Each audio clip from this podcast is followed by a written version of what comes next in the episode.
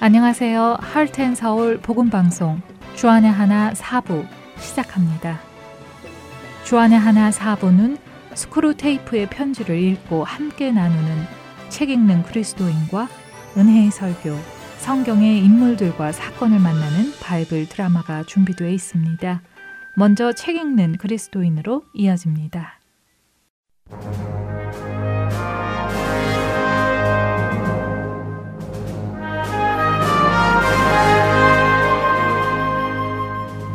여러분 안녕하세요. C.S. 루이스가 쓴 책 스크루테이프의 편지를 읽고 여러분과 생각해 볼 것을 나누고 있는데요. 이미 설명해 드린 대로 이 책에는 두 악마가 등장합니다. 스크루테이프라는 경험 많은 악마와 그의 조카로 이제 막 악마로서 활동하게 된 초보 악마인 워무드가 등장하죠. 베테랑 악마인 스크루테이프는 자신의 조카가 악마로서 잘 성장할 수 있도록 조언해 주기 위해 편지를 씁니다. 그렇기에 책에서 표현하는 환자란 각각의 악마들이 맡고 있는 사람을 의미합니다. 또한 원수로 표현된 분은 악마의 입장에서 그리스도를 가리키고 있음을 염두해 두시기 바랍니다.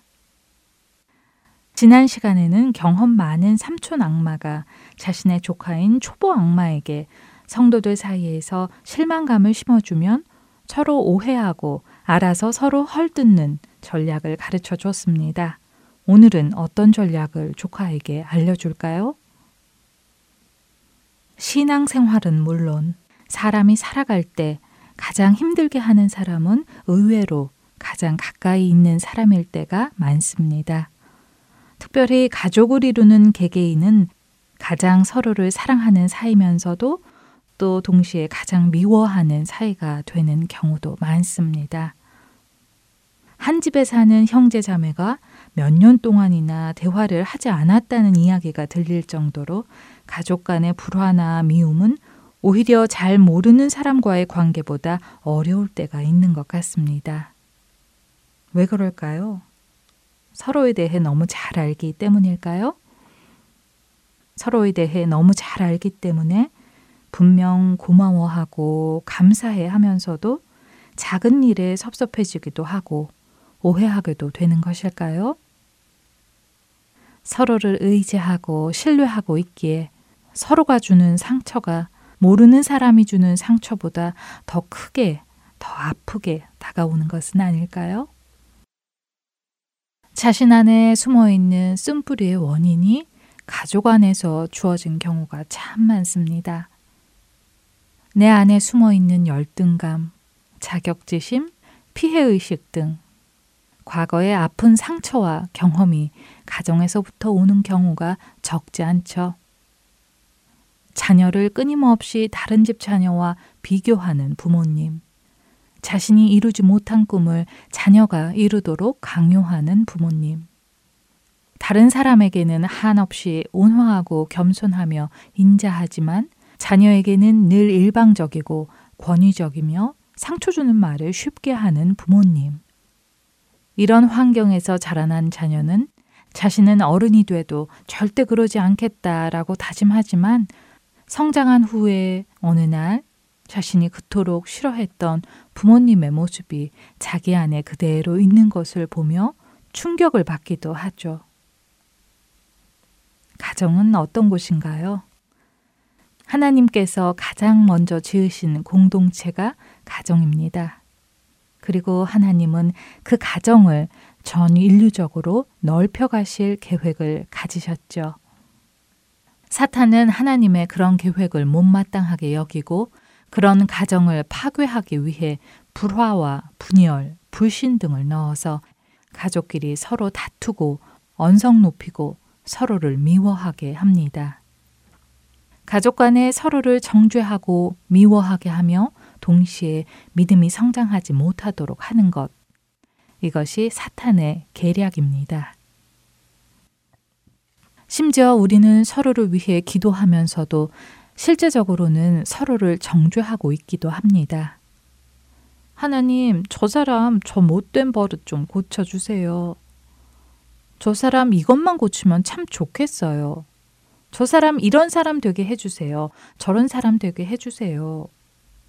하는 기도가 정말 그 영혼이 하나님 안에서 거룩한 성품으로 변해가기를 원해서 하는 기도라면 참으로 아름다운 기도가 될 텐데 그렇게 기도하는 이유가 내가 불편해서 내가 꼴보기 싫은 부분 때문에 나 편하자고 하는 것이라면 이것은 하나님 앞에 아름답게 드려지는 기도가 될 수 없고 오히려 사탄에게 빌미를 주는 일이 될 것입니다. 그런 기도는 기도를 드리고 나도 내 마음에 평강이 찾아오지 않고 오히려 상대를 향한 미움만이 더 커지기 때문이죠.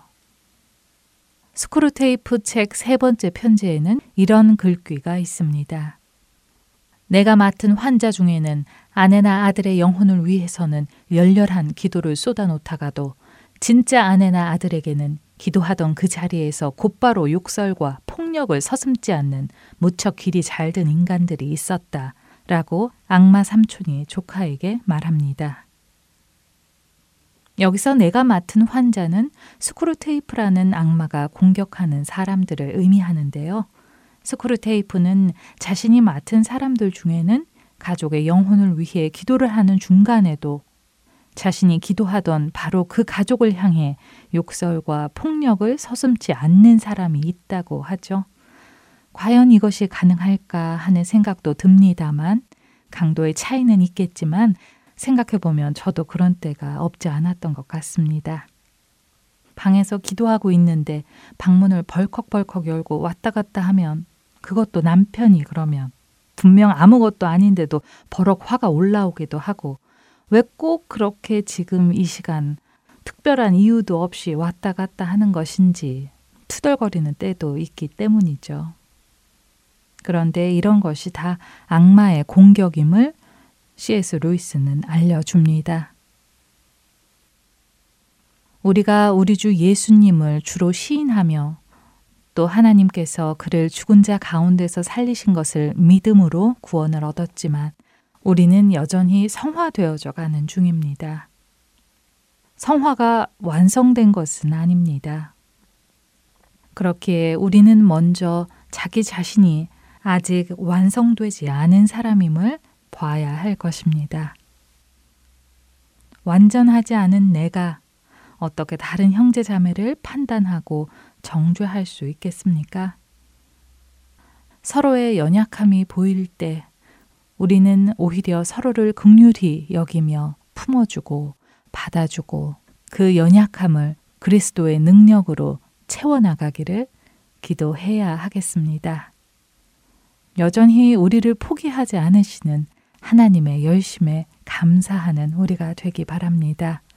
그 길에 건들거리는 회방꾼이 되지 마세요. 우리는 우리를 구원하신 예수님에 대한 사랑과 감사로 충성스럽게 주님만 따라가야 합니다. 예수님께서 하나님 아버지의 뜻을 따라서 골고다 언덕길을 오르신 것처럼요. 그 은혜를 잊어버린다면 우리는 더 이상 그리스도인이 아닐 것입니다. 스크루테이프가 워무드에게 쓴 세 번째 편지의 일부를 읽어드리며 책 읽는 그리스도인 여기서 인사드립니다. 다음 이 시간에 다시 찾아오겠습니다. 두 인간이 오랜 세월 함께 살다 보면 서로 거슬리는 말투나 표정이 생기기 마련이다. 그 점을 노려야 해. 내 환자는 어머니가 눈썹 치켜 올리는 표정을 어렸을 때부터 몹시 싫어했으니 바로 그 표정을 환자의 의식 속에 최대한 부각시키면서 그게 얼마나 꼴보기 싫은지를 일깨워 주거라.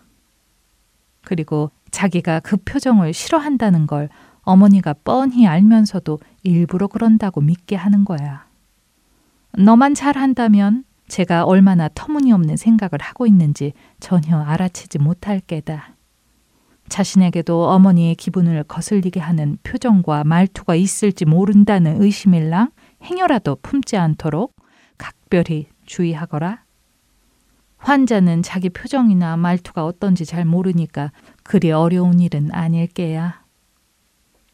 문명 생활에서는 글자만 놓고 보면 아무렇지 않은 말인데도 특정한 순간에 특정한 말투로 사용하면 마치 얼굴을 정면으로 때리는 듯 위력이 생기는 말들을 통해 가족 간의 증오가 표현된다. 그러니까 이 게임을 잘 이끌어 가려면 너와 글루보주가 각각 이 두 바보에게 일종의 이중잣대를 주는 일에 주력해야 하는 게야. 어머니한테는 제가 한 말들을 문자 그대로 이해해주고 실제로 한 말만 가지고 판단해달라고 요구하면서도 정작 자신은 어머니가 한 말에 어조며 전후 맥락이며 숨은 의도까지 꼬치꼬치 따져서 최대한 과민하게 해석하고 반응하게 하거라. 물론 어머니 편에서도 똑같은 짓을 하게 해야지. 그러면 말다툼이 벌어질 때마다 각자 자기는 잘못이 없다고 굳게 확신하거나 거기까지는 아니더라도 거의 확신에 가까운 믿음으로 등을 돌리게 될 게다. 저녁 언제 먹느냐고 물었을 뿐인데 엄만 괜히 난리야. 하는 식으로 생각하는 상황이 어떤 것들인지 너도 잘 알고 있겠지? 일단 이런 버릇을 잘 들여놓기만 하면 자기가 먼저 불쾌한 말을 해놓고서도 상대가 언짢은 내색을 한다고 도리어 서운해하는 유쾌한 상황을 연출할 수 있다.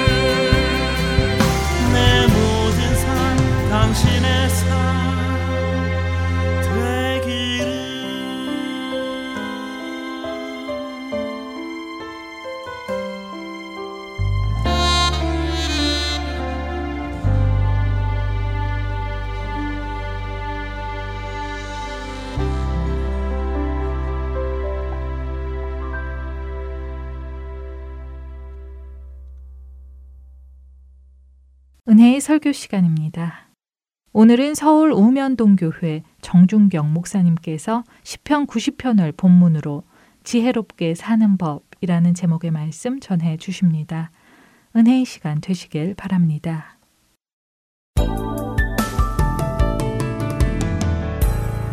시편 90편 말씀을 묵상하면서 지혜로운 삶을 생각해 보도록 하겠습니다.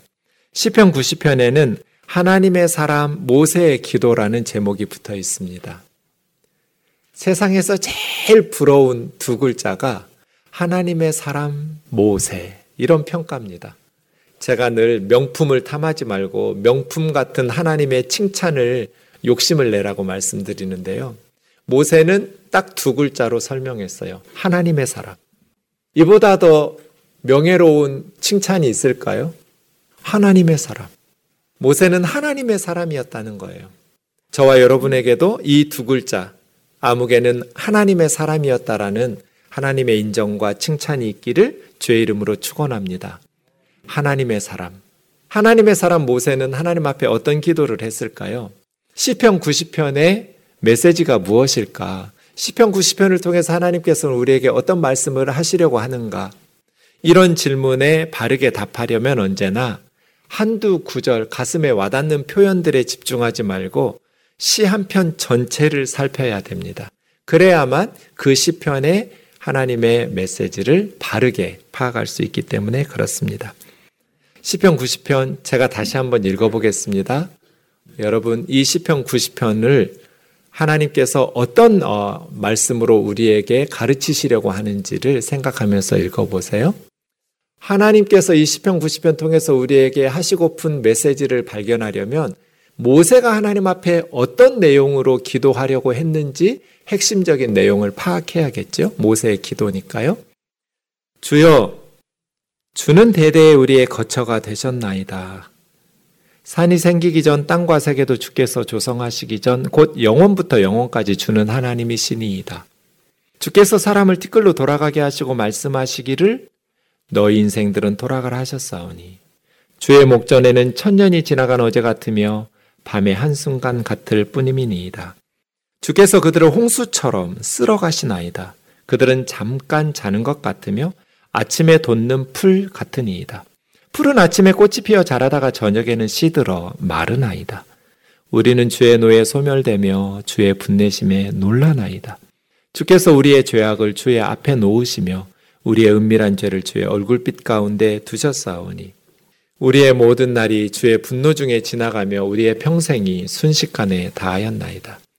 우리의 연수가 70이요 강건하면 80이라도 그 연수의 자랑은 수고와 슬픔뿐이요 신속히 가니 우리가 날아가나이다. 누가 주의 노여움의 능력을 알며 누가 주의 진노의 두려움을 알리까? 우리에게 우리날 개수함을 가르치사 지혜로운 마음을 얻게 하소서. 여호와여 돌아오소서 언제까지니까 주의 종들을 불쌍히 여기소서.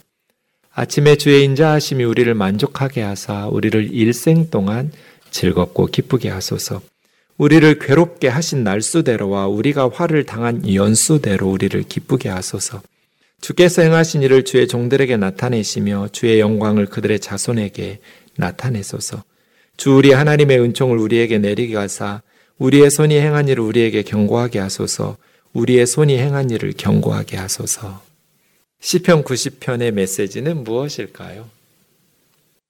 시편 90편은 송구영신이나 신년 예배 본문으로 많이 선택되는 성경 중의 하나입니다.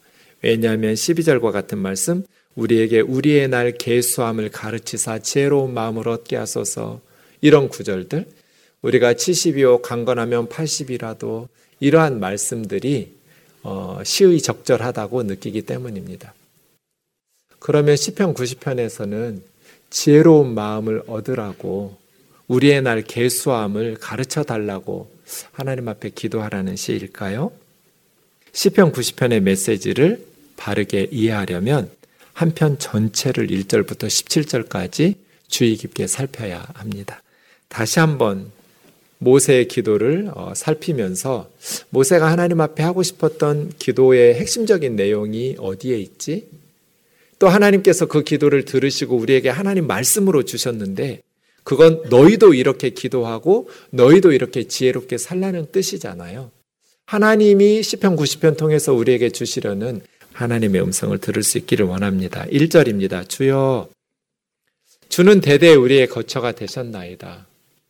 그렇죠. 하나님은 우리 조상 대대로 그리고 우리와 우리 후손 대대로 우리의 거처.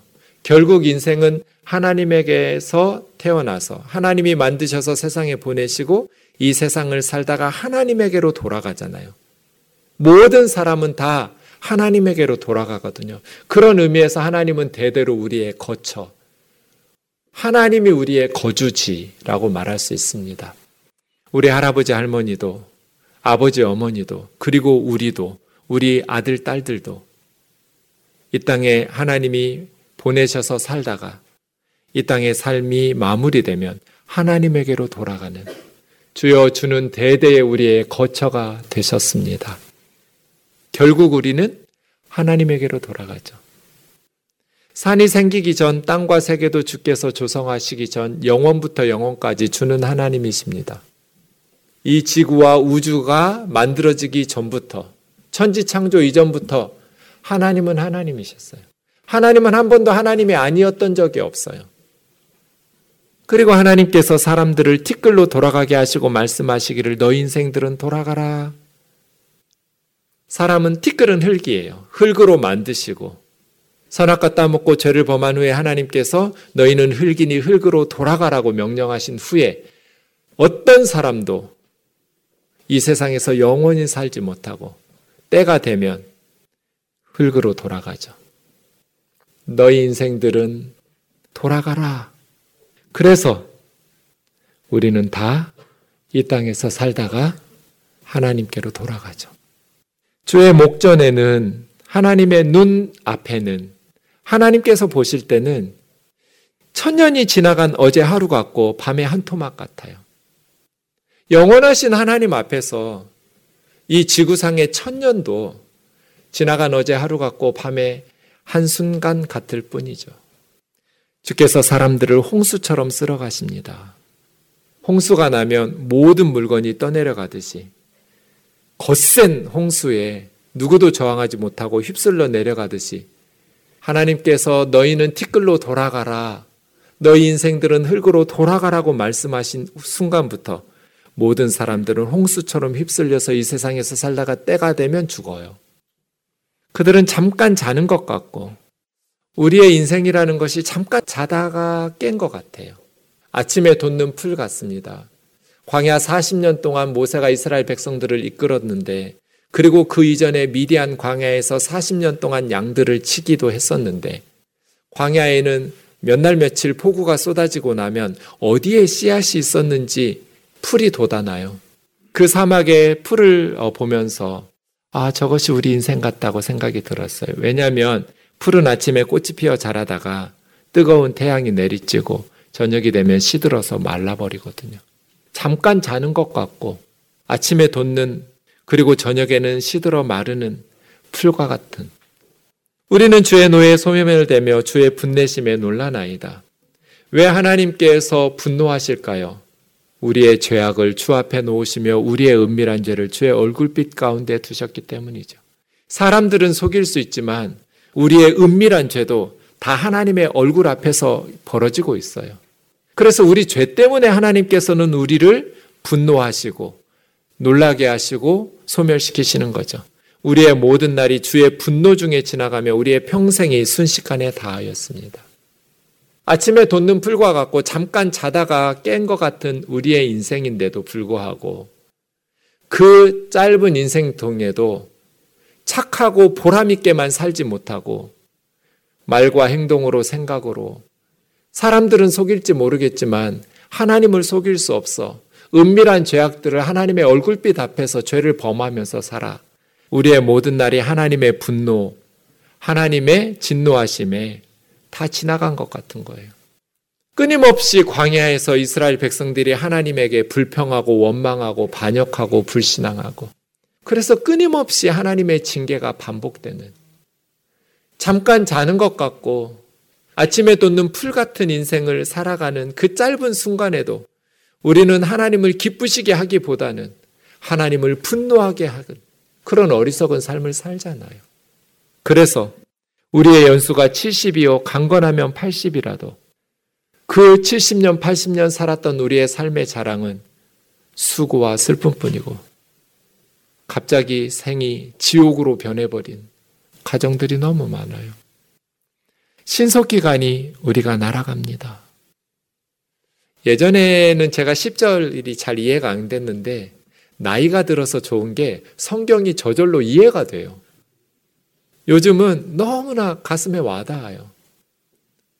내가 70까지 살 수 있을까? 강건하면 80까지? 그런데 그 삶의 자랑이 새벽부터 수고하고 밤늦게까지 수고하면서 이 땅에 많은 고통 가운데 슬퍼하면서 울면서 탄식하면서 기도하는 것. 그것만 기억에 남아요. 신속기간이 날아가는 것 같아요. 누가 주의 노여움의 능력을 알며 누가 진노의 두려움을 알리까? 성경 보세요. 하나님의 노여움과 하나님의 진노를 경험했어요. 그럼에도 불구하고 인간들은 끊임없이 어리석게 하나님께 불순종하고 우상숭배하면서 살아요. 우리의 생에도 수많은 사건들이 있었어요. 현대인들은 지혜로운가요? 주의 노여움의 능력을 알고 주의 진노의 두려움을 아나요? 몰라요. 그러니까 똑같이 어리석게 살아요. 하나님의 노여움의 능력을 알고 주의 진노의 두려움을 모르기 때문에 교만하게 살고 어리석게 살잖아요. 우리에게 우리의 날 개수함을 가르치사 지혜로운 마음을 얻게 하소서. 우리가 얼마나 남았는지를 계산하면서 지혜로운 마음으로 세상 살아가게 해주세요. 여러분의 남은 날이 얼마나 남은 것 같으세요? 그런데 우리가 70까지, 80까지 살 수 있다는 보장을 누구도 할 수 없어요. 그래서예요. 지혜로운 마음을 얻고 지혜로 하루하루를 살아내야 돼요. 모세는 지금 무슨 기도를 하고 있는 거예요? 하나님 앞에서 인생을 성찰하고 있어요. 천년도 지나간 어제 하루처럼 밤의 한순간처럼 여기시는 하나님 앞에서 이 우주를 조성하시기 전부터 영혼부터 영혼까지 하나님이셨던 그 영원하신 하나님 앞에서 70년, 강건하면 80년, 그 7, 80년을 살면서도 온갖 하나님의 얼굴빛 앞에서 은밀한 죄, 또 드러나는 죄들을 지으면서 하나님의 노여우심과 하나님의 진노하심에 놀라며 소멸되는 우리의 인생. 어떤 의미가 있을까요? 그럼 지금 모세는 하나님 앞에 우리의 삶이 작고 초라하다라는 것을 겸손하게 고백하는 기도를 드리고 있는 것인가요? 그래서 하나님께서는 그 기도를 들으시고 이스라엘 백성들에게 너희의 삶이 이렇게 작다는 것을 기억하라는 뜻인가요? 인생이 작고 초라하다. 교만하게 살지 마라. 그런 교훈을 주시는 시편인가? 갑자기 13절에서 시의 분위기가 확 바뀝니다. 여호와여 돌아오소서 언제까지니까 주의 종들을 불쌍히 여기소서. 모세가 그동안 겸손하게 하나님 앞에서 인생의 자금을 고백하다가 갑자기 하나님 앞에 따지듯이 대들어요. 여호와여 돌아오소서 하고 명령이에요. 명령형의 단어를 하나님 앞에 겁도 없이 쏟아내고 있어요. 언제까지입니까? 하고 따지듯이 주의 종들을 불쌍히 여기소서. 아침이면 주의 인자하심, 주님의 햇세드, 주님의 사랑으로 우리를 만족하게 해주시고 우리의 평생 동안 즐겁고 기쁘게 살게 해주세요. 이게 하나님께서 돌아오시는 거예요. 주의 종들을 불쌍히 여겨주시고 아침에 눈을 뜨면 주의 사랑으로 만족하게 해주시고 우리의 일생 동안 기쁘고 즐겁게 살아가게 해주세요. 우리를 괴롭게 하신 날수대로 우리가 화를 당한 연수대로 우리를 기쁘게 해주세요. 왜 하나님께서 우리를 괴롭히시고 왜 우리가 화를 당했어요? 죄 때문이죠. 우리가 짓는 모든 죄는 하나님을 속일 수 없어요. 하나님의 얼굴빛 앞에서 진행되고 있어요. 우리의 생각도, 우리의 말도, 우리의 행실도. 우리의 모든 죄가 하나님 앞에서 이루어지고 있기 때문에 하나님께서는 우리를 괴롭게 하시고 화를 당하게 하시고 분노하시고 징계하시기도 하시죠. 그럼에도 불구하고 하나님 우리가 거룩하고 경건하게 살아서만이 아니라 우리가 은밀하게 죄를 짓고 때로는 드러나게 죄를 지어서 하나님의 백성답게 살지도 못하고 하나님을 기쁘시게 하면서 착하게 살지 못하지만 우리를 불쌍히 여겨주세요. 우리에게 돌아오세요. 아침부터 일생 동안 우리뿐 아니라 주께서 행한 일을 종들에게 나타내시고 그 영광을 우리 자손들에게도 나타내 주세요.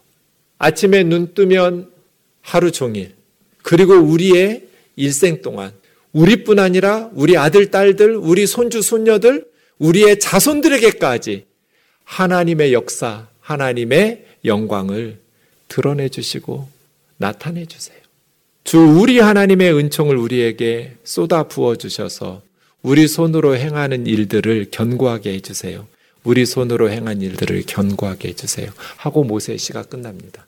시의 앞부분은 하나님 앞에서 인생이 아침에 돋는 풀과 같이 작고 초라하고 연약함은 그 짧은 잠자다가 일어나는 것과 같은 짧은 순간의 삶 속에서도 하나님 앞에 죄를 범하면서 하나님의 진노와 노하심에 소멸되는 그러한 작은 초라한 우리의 삶을 노래하던 모세가 그럼에도 불구하고 하나님 우리에게 돌아와 달라고. 그래서 우리와 함께 하시고 불쌍히 여기시고 사랑 베풀어 주시고 하나님이 은총을 부어 주셔서 하나님의 영광을 누리며 기쁘고 보람 있게 살게 해 달라고 우리 손으로 행하는 일을 형통하게 해 주시고 우리 손으로 행하는 일에 복을 주셔서 무너지지 않고 사라지지 않고 실패하지 않고 성공할 수 있도록 견고하게 해 달라고 기도해요. 12절까지의 내용과 13절에서 17절까지의 내용이 정반대예요, 분위기가. 그럼 모세가 진짜 하나님 앞에 기도하고 싶었던 것은 1절에서 12절이에요? 13절에서 17절이에요?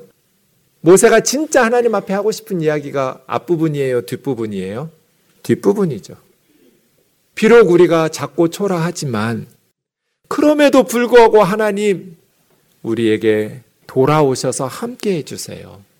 그 모세의 기도를 하나님께서 들으시고 하나님의 말씀으로 우리에게 주셨다는 것은 너희도 모세처럼 살라는 뜻이잖아요. 너희도 모세처럼 살아라.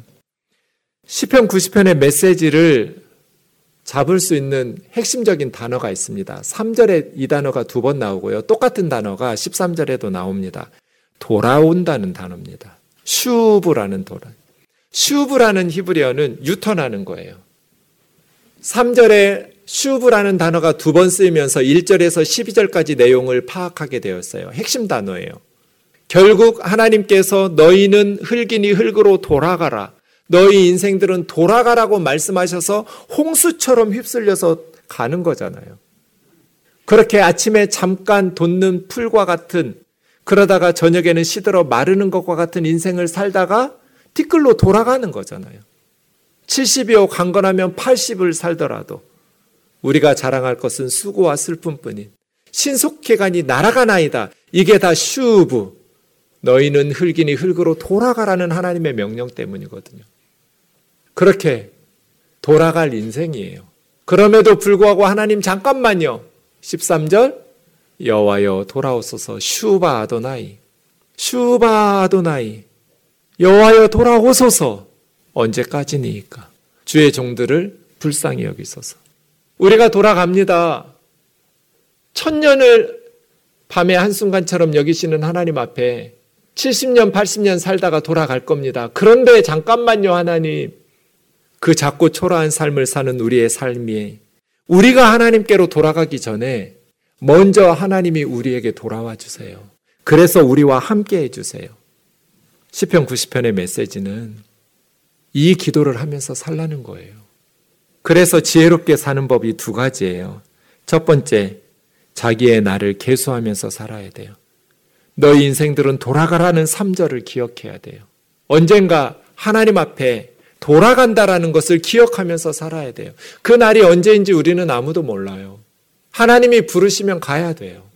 그래서 지혜롭게 살아야 돼요. 그리고 여호와여 돌아오소서 이것이 가장 중요하다라는 것을 기억하면서 사셔야 돼요. 가장 중요한 기도 제목 슈바 아도나이예요. 하나님과 함께 가야 돼요. 이것이 가장 중요한 기도 제목이에요. 하나님, 우리 아이와 함께 해 주세요. 하나님, 우리 남편과 우리 아내와 우리 어머니, 아버지와 우리 형제들과 우리 회사와 우리 교회와 우리 가정과 우리 나라와 함께 해 주세요. 우리가 거룩하고 경건하게 자격이 있어서가 아니라 우리가 죄악 가운데서 수고와 슬픔 가운데서 살지만 그래서 하나님에게 괴롭힘을 당하기도 하고 화를 당하기도 하지만 우리가 어리석어서 우리의 불신앙으로 우리의 불순종으로 괴롭힘을 당하고 화를 당하고 그렇게 징계를 받으면서 살아가는 어리석은 인생이지만 그럼에도 불구하고 하나님 돌아와 주세요. 우리와 함께 해 주세요. 지혜로운 삶을 사는 법 우리의 날 계수하면서 살아라. 그리고 슈바 아도나이 여호와여 돌아오소서 하나님과 함께 가야 된다. 하나님과 함께 살아야 된다. 비록 이 땅에서 우리의 삶은 부족하고 초라하지만 천국에서는 불가능해요. 그래서 어떤 의미에서는 이 땅에서의 삶이 천국에서의 삶보다 훨씬 가치가 있어요. 아유, 목사님 무슨 말씀 하시는 거예요? 이렇게 죄 짓고 사는데 이 세상에서의 삶이 뭐가 천국에서의 삶, 천국에서는 죄를 짓지 않고 정말 온전한 믿음으로 하나님을 찬송하면서 경배하면서 영화롭게 변화, 되어서 하나님을 경배하며 살 텐데 이 땅에서 이렇게 죄 짓고 사는 삶이 천국에서의 삶보다 뭐가 가치가 있어요? 절대적인 의미로 보면 비교할 수가 없죠. 천국에서 우리는 훨씬 더 경건하고 훨씬 더 가치 있는 삶을 살겠죠. 그러나 어떤 의미에서 예수님이 말씀하신 것처럼 보지 않고 믿는 믿음이 보고 나서 믿는 믿음보다 더 값지고 귀하다고 그랬잖아요. 천국에서는 보지 않고 믿는 믿음은 불가능해요. 천국에서는 죄 짓는 게 불가능하다고요. 그런다 이 세상에서는 보지 않고 믿는 믿음이에요. 천국에서는 이런 삶이 다시는 불가능해요.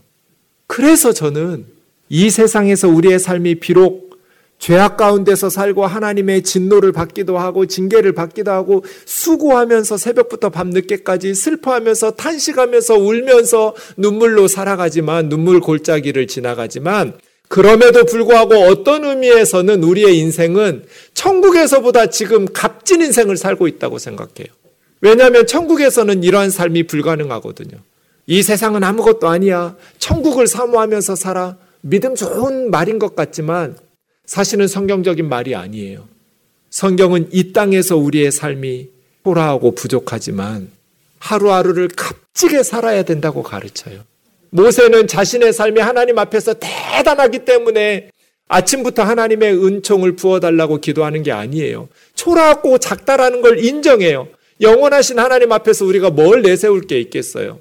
하나님 앞에서 우리의 인생을 성찰할 때는 지극히 작고 초라한 삶이에요. 그럼에도 불구하고 그렇게 작으니까 대충대충 사는 건 성경의 메시지가 아니에요.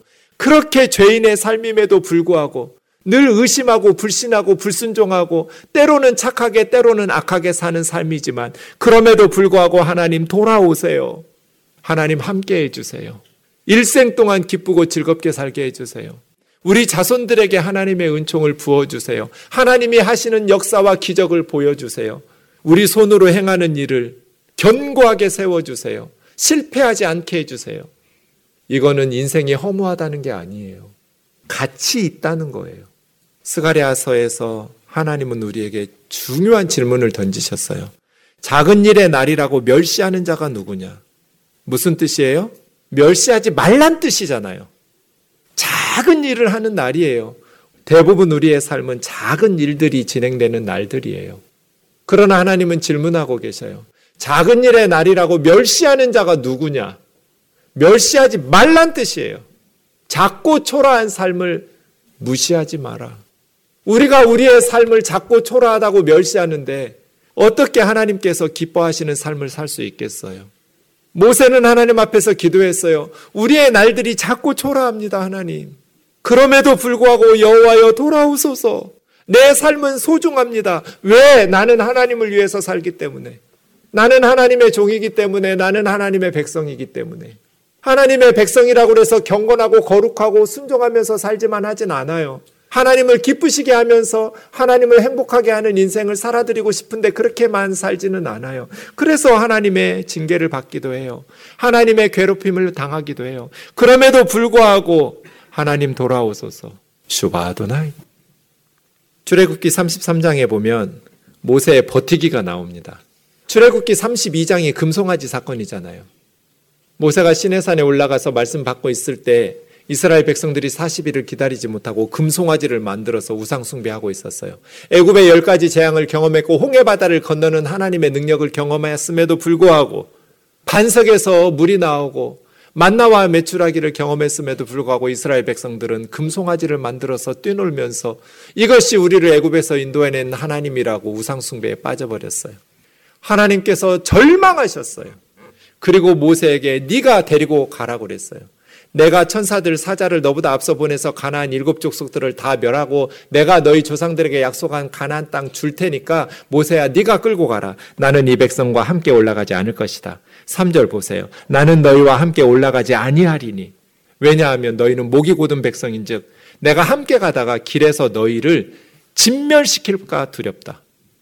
너희는 너무나 쉽게 나를 배반하고 믿지 않고 불순종하고 우상숭배로 빠져버리는 정말 목이 고든 백성이기 때문에 내가 너희랑 함께 가다가는 가던 길에서 너희를 다 죽일 것 같으니까 모세야 네가 끌고 가라. 그때 모세가 버티기를 해요. 싫어요 하나님 안 가요. 주의 목전에서 내가 은총 입었으면 주의 길을 내게 보이시고 내게 주님을 알리시고 나로 주님의 눈앞에서 은총을 입어서 이 족 속을 주의 백성으로 여겨달라고. 함께 가달라는 거예요. 나는 하나님과 함께 갈 겁니다. 천사들 앞서 보내가지고 가난 족속들 멸하고 약속하신 것 얻는 거 저 원치 않습니다. 하나님이 함께 가시지 않으면 저도 안 갑니다. 그래서 14절에 하나님께서 내가 같이 가겠다고. 3절에서 나는 너희와 함께 가나안 땅으로 가지 않겠다고 함께 올라가지 않겠다고 말씀하셨는데 가다가 너희 다 죽일 것 같으니까. 그럼에도 불구하고 모세는 하나님이 함께 가지 않으시면 저도 안 갈 거예요. 라고 버텨요. 그래서 하나님이 내가 함께 갈 거야. 라는 것을 받아내요. 15절. 주께서 친히 함께 가지 아니하시려거든 우리를 이곳에서 올려보내지 마옵소서. 가난 땅 가면 뭐 하냐는 거예요. 그냥 광야에서 살다가 죽어야지. 하나님이 함께 가지 않는데 적과 꿀이 흐르는 땅이 무슨 의미가 있어요? 하나님이 함께 하지 않는데 사업이 성공하고 명문대 들어가는 게 무슨 의미가 있어요? 차라리 하나님이 머무시겠다는 이 사막에서 사는 게 낫지. 주께서 친히 우리와 함께 가지 아니하시려거든 약속의 땅 올려보내지 마옵소서. 주께서 우리와 함께 행하심으로 우리가 온 천하 만민 중에서 하나님의 백성으로 구별된 거 아닙니까? 하나님께서 모세의 대답에 응답하시면서 함께 가요. 슈바 아도나이 여호와여 돌아오소서 우리와 함께 하소서 하나님이 우리와 함께 가지 않으면 2023년 저는 안 갈 겁니다. 그냥 여기서 살 거예요. 하나님, 저와 함께 가주세요. 하나님, 비록 하나님의 마음을 상하게 하고 실망시키고 하나님을 슬프게 만들기도 하지만 그래서 하나님 앞에 징계를 받기도 하지만 하나님 앞에 회개하면서 하나님 앞에 끝까지 쫙 달라붙어 있을 테니까 하나님 제 곁을 떠나지 마세요.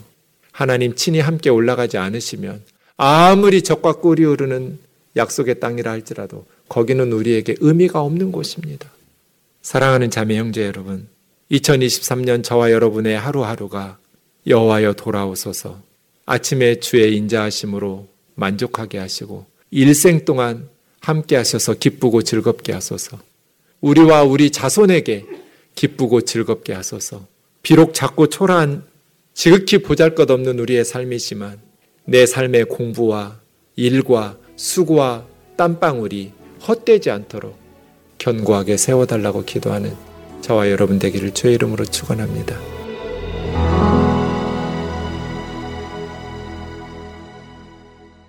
주는 나의 힘이요 주는 나의 힘이요.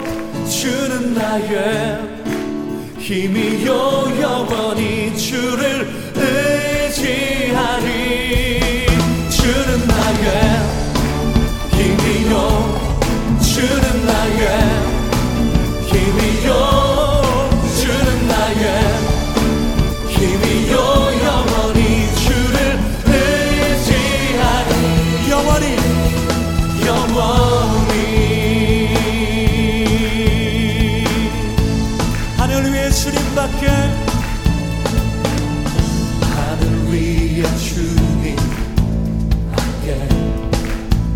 3월자.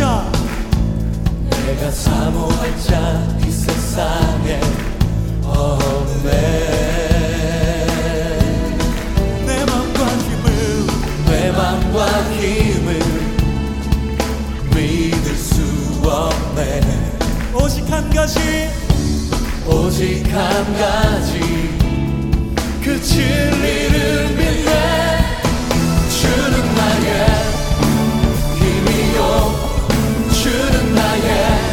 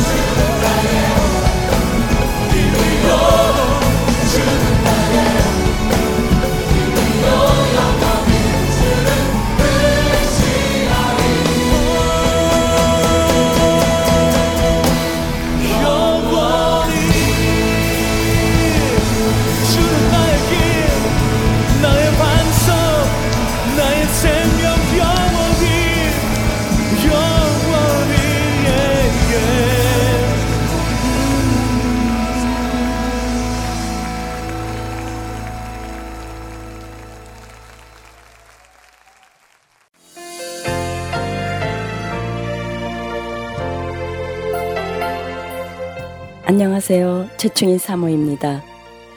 믿지 않는 자에게 복음을 믿는 자에게는 영적 성장을 위하여 매주 예수 그리스도의 복음을 CD에 담아 전하는 하트앤서울 복음 방송.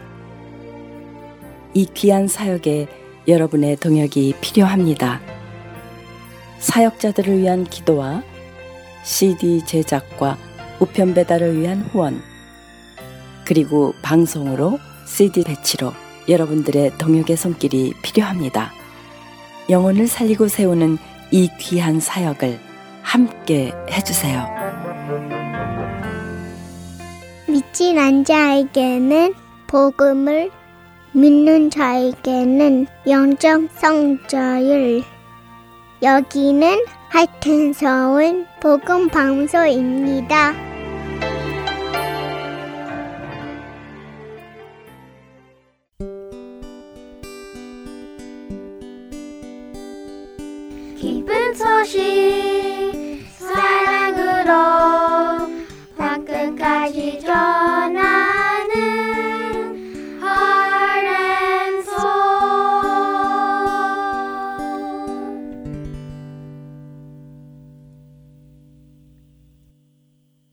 성경 속의 인물들과 사건을 만나는 바이블 드라마로 이어집니다.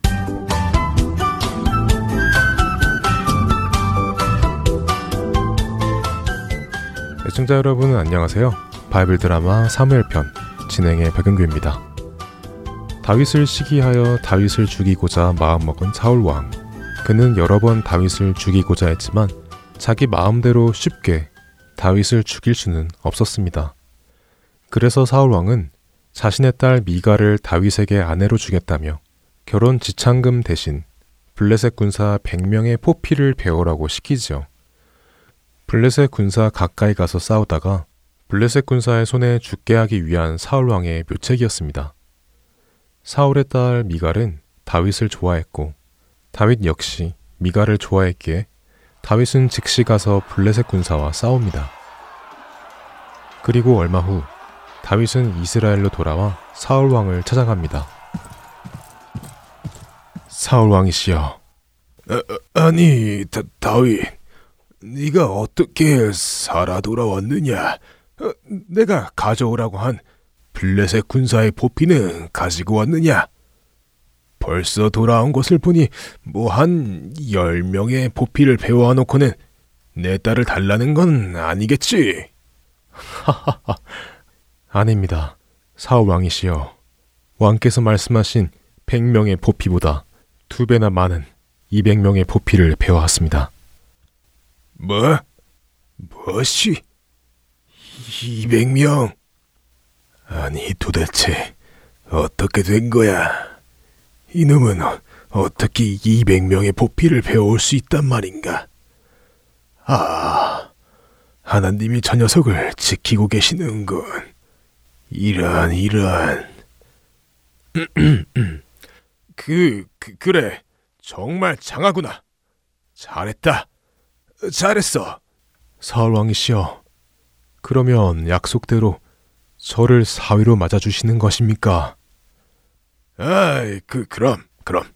내가 이스라엘의 왕인데, 당연히 약속을 지켜야지. 하나님께서 자네를 귀히 여기시니, 그런 자가 나의 사위가 되는 것이 나에게도 영광이네. 하하하하. 아, 자, 어서 결혼 준비를 해라. 이렇게 하여 사울의 딸 미갈은 다윗과 결혼을 하게 되었고 다윗은 사울 왕의 사위가 됩니다. 하지만 사울의 기분은 좋지 않았죠.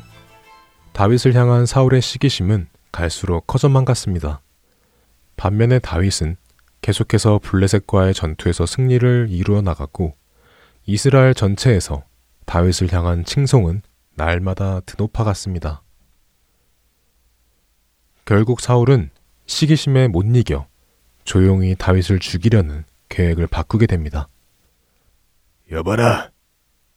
다윗 장군을 빼고 모두 모이도록 시켜라.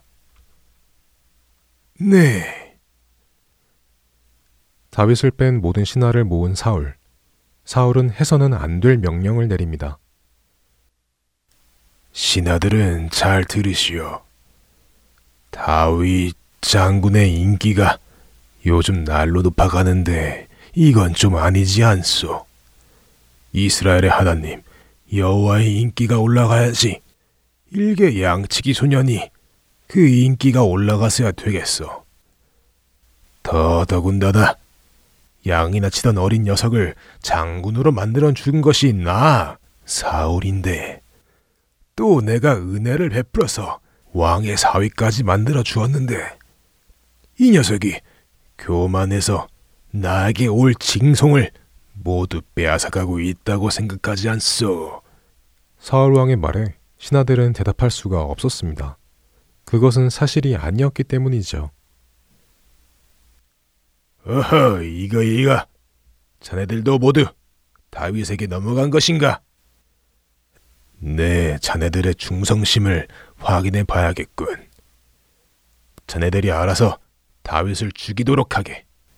그렇다면 내가 자네들의 충성심을 인정하여 이 나라의 신하로 계속 살아가게 해줄 것이고, 만일 그렇지 않다면 자네들은 모두 처형을 당할 것이네.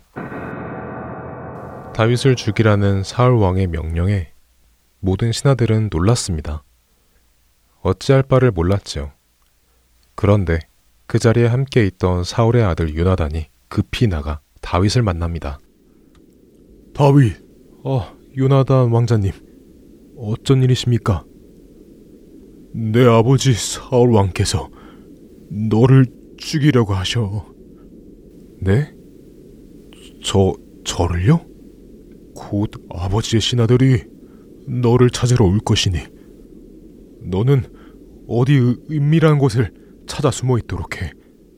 내가 아버지를 설득할 테니 혹시라도 위험한 일이 생기면 내가 알려줄 테니 걱정 말고. 네. 어, 알겠습니다. 감사합니다. 요나단의 도움으로 다윗은 사울에게서 숨게 되었고 요나단은 다시 아버지 사울에게로 갑니다. 그리고는 사울이 다윗을 죽이고자 하는 것을 막으려 하지요. 아버지, 다윗을 죽이라고 하신 것은 아무래도 다시 생각해 보시기 바랍니다. 먼저 다윗은 아버지와 이스라엘을 위해 열심히 싸웠고 무엇보다도 블레셋의 장수 골리앗을 하나님 이름으로 처단하지 않았습니까? 그런데 그런 다윗을 아버지가 죽이신다면 백성들이 아버지에게 등을 돌릴 수 있습니다. 더군다나 이제 다윗은 우리의 식구가 아닙니까? 아버지의 사위입니다. 아버지 딸의 남편이라고요. 혹시라도 이스라엘 백성들이 아버지께서 왕권을 지키기 위해 아무 잘못 없는 자기 식구까지 죽이는 사람이라 생각할까 두렵습니다. 음, 그, 그렇군. 내가 미처 거기까지는 생각을 못했구나.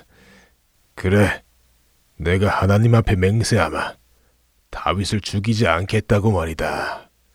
이렇게 하여 사울의 마음이 돌아서고 사울은 다윗을 다시 궁으로 들어오도록 허락하지요. 바이블 드라마 사무엘 편 다음 시간에 뵙겠습니다. 안녕히 계세요.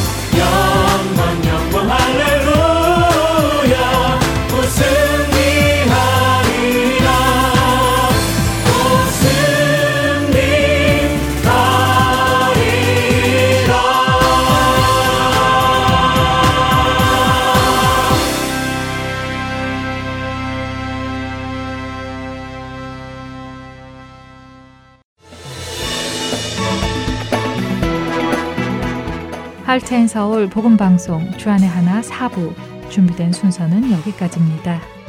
예수님의 사랑과 용서의 능력을 덧입고 매일매일 승리하는 우리 모두가 되기를 소망합니다. 다음 시간까지 안녕히 계세요. 고맙습니다.